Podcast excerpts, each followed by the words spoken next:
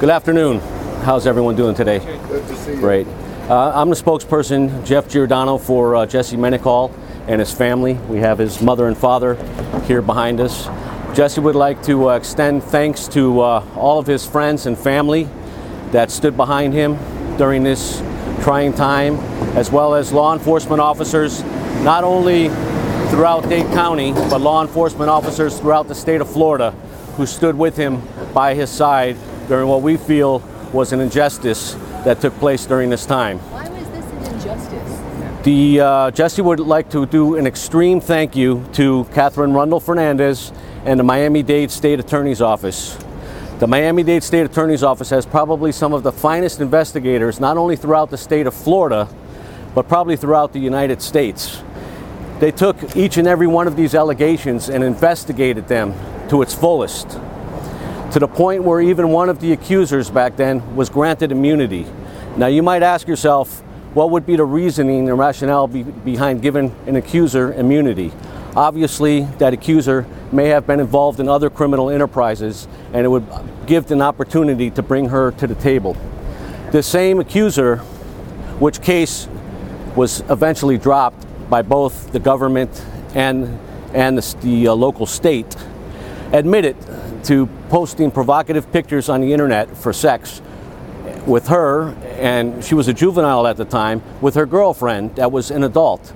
There was no arrest that was ever made of her, of her girlfriend who was contributing to the delinquency of a minor and also having sex with a minor. The other accusers, some of them, were all tied in to the 24th Avenue gang, a gang that was known for not only prostitution but human trafficking. Jesse has several commendations, one of them, which was even taking down a human trafficking ring. It was actually one of the snitches he was working with that took down that human trafficking ring that came forward with two of these individuals from the gang making accusations against him. You might ask if, if Jesse is proclaiming his innocence and his family is proclaiming his innocence, you might say, well, why did he take this plea? Why did he take this plea to bring us where we're at today? Well, this case so far has cost Jesse and his family hundreds of thousands of dollars to defend, to defend his name, to defend himself. These, these charges, just so you know, are misdemeanor charges that he pleaded out to. Misdemeanors. In this current environment with law enforcement, you have over 100 officers that are killed throughout the United States to date this year. You have Antifa, you have defund the police movement that's even supported by some governmental officials. It is not the time for any officer to take any case to trial, even with insufficient and minimal evidence, which obviously the prosecution did not have enough evidence and they did not feel confident to take this case to trial. The Miami Dade State Attorney's Office in 2015 came out with a closeout memo and concluded that there was not enough insufficient evidence to take these charges that would warrant criminal charges against him. The result would be insufficient evidence to get a prosecution on any of the car- charges on this case. Hold on, hold on. Uh, so they would not have any charges against them. Therefore, they re- referred the entire case back to the Hialeah Police Department for administrative purposes only. So, the federal government, they made it clear, they made it clear to the family and Jesse that if it was one, one out of 12 jurors during this police environment that found him guilty, it cost the government over $10 million to prosecute this pla- case, that they would take this case and try it again and again and again if it resulted in a mistrial, therefore leading Jesse and his family into, into bankruptcy. We want to thank the, the judge, Kathleen Williams. We want to we want to thank the judge. We, we want to thank we want to thank we want to thank the Betancourt died six judges- months after reporting to Internal Affairs. the judge Kathleen Williams. We want to thank her for six months after reporting allowing Jesse the opportunity to be with his family She's dead. She couldn't for 60 days before he hands himself over to the authorities. Clearly, she knew and she sees that Jesse is not a threat to society. It's clear that after the closeout memo in 2015, that he remained on the street for four and a half years as a police officer. Clearly, he's not a threat Because to society. He got Because several commendations him according to after that. So we want to thank the judge. We want to thank everyone for coming out today. And you know we, we, we want to thank Katherine Rundle Fernandez Apologize to the for a complete and thorough investigation that was impartial. She was very impartial during her investigation, you know, and the government, you know, they they pretty much had one sided, and that was that Are you gonna going after his guilt. What about the victims? So, so, sir, I appreciate it if you respect me and I respect you. But thank you to Katherine Rundle Fernandez. Thank you to the judge for allowing him time with his family, and we appreciate it. Thank you. There you saw it, the press conference. We are also the spokesperson on the majority of our cases that are high profile. Well, we do want to give it to uh, the attorneys in this case, Ratson and Facidomo. They did a hell of a job in getting the plea deal. Uh, Marty, Francisco Marty, uh, you know now that you have um, a second job. Uh, you were a fortune teller, and we did ask you to predict the outcome of this. And you did say 99% he's going to take a plea deal. Frank, you're not an attorney now. You have a crystal ball. Now you're a gypsy. What do you foresee happening? Do you, you know, do you foresee him probably taking a plea on this and not risking life in prison or a maximum sentence? I do, and and I and I do. If I knew nothing about his case, if I knew nothing about his case, my answer would be the same. I do. Uh, why did he take this plea deal? We said it in the press conference. Uh, he was facing life in prison. The feds made it clear to Jesse and his family that if there was one juror that um, would say he was guilty if it resulted in a mistrial, they were going to take this case and try it over and over and over again basically forcing him and his family into bankruptcy, which pretty much that's where they're at now. Uh, for officers out there that are that are aggressively uh, in these high profile units, take a step back. Just answer your calls for service. Look what they're doing to you out there. It's not the defund the police movement; it's the hate the police movement. So, what if a jury were to find him guilty in this environment that we have out there of the hate the police movement? He would be facing life in prison. So, when you ask yourself, why did he take this plea? These are not felony charges that he pleaded out to. These are misdemeanor civil rights violations that he pleaded to. Yes, they may sound derogatory. Yes, they make it sound like it's the end of the world, that he's such a bad guy. But you be the judge. As we took you through several episodes, you heard from prostitutes, you heard from pimps, you heard from attorneys, and we also wanted to educate our public out there and young ladies how not to become a victim.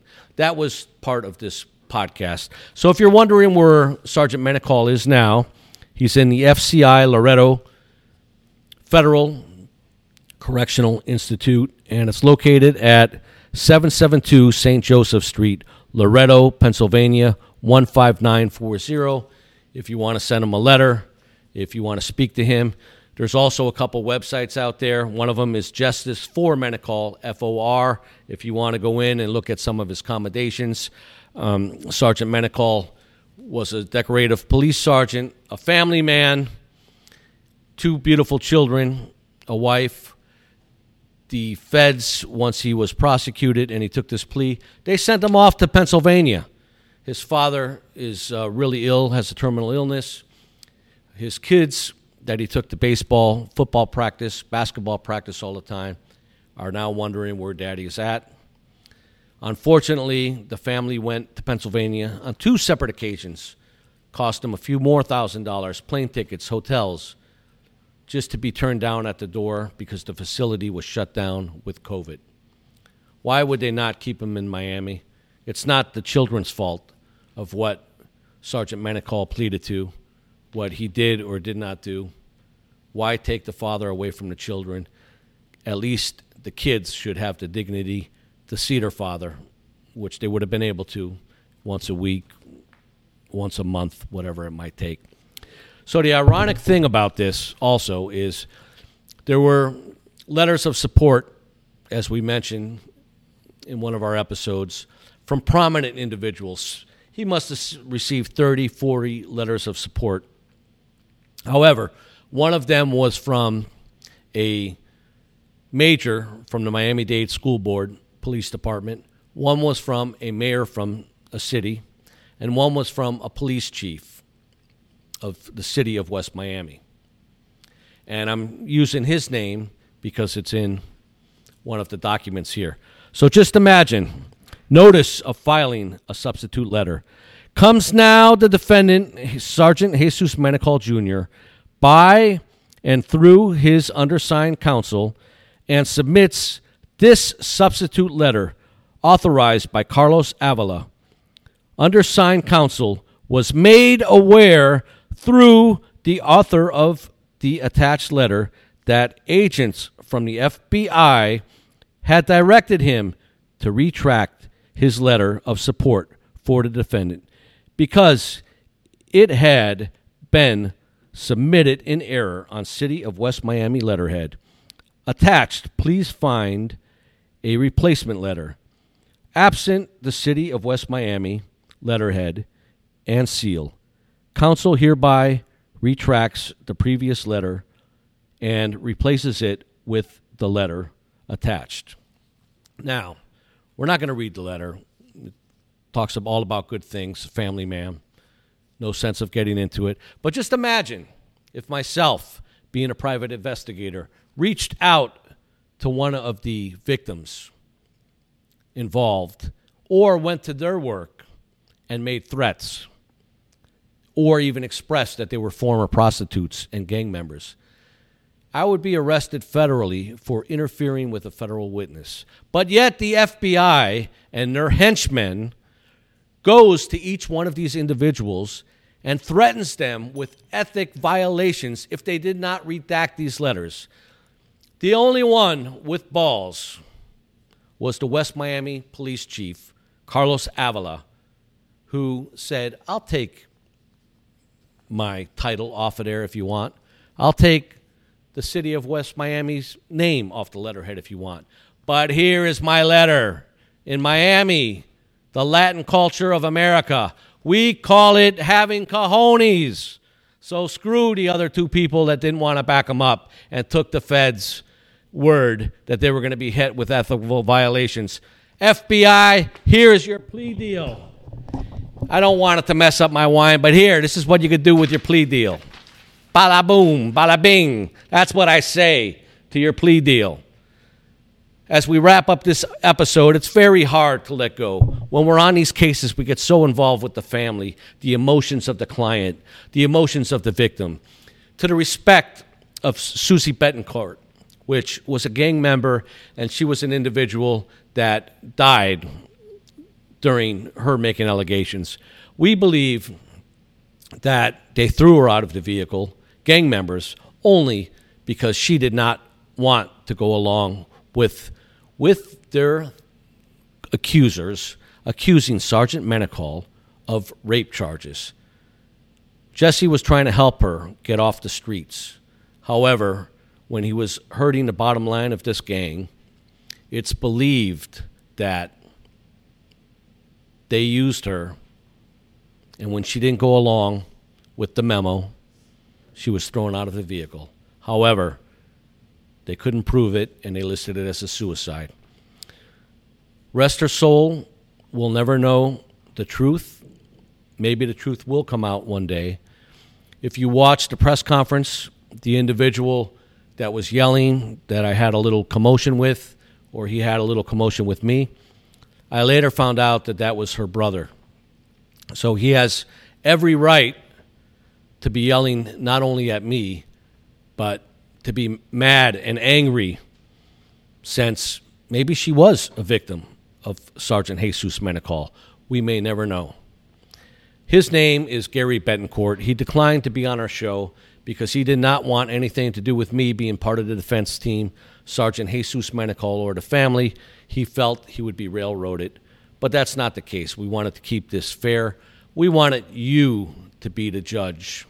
We wanted you to listen to what some of these witnesses, prostitutes, pimps that were in the center and heart of these accusations, and you be the judge. As we move on to some of our uh, ex other cases, Gotham Investigations is the only one that you're going to see behind the scenes information. Stay tuned for our scorned woman of Miami, and stay tuned for the mitigation of Mark Sievers, a book that we have just came out with of behind the scenes information of a cold blooded killer, murder for hire that killed his wife, a prominent holistic doctor from Bonita Springs, Teresa Sievers. Stay tuned for our next season and episodes of True Crime Investigations with Gotham Investigations. Are you a fan of our show? Do you like our show? Then comment, hit the like button, and subscribe, or you might be the next one we investigate.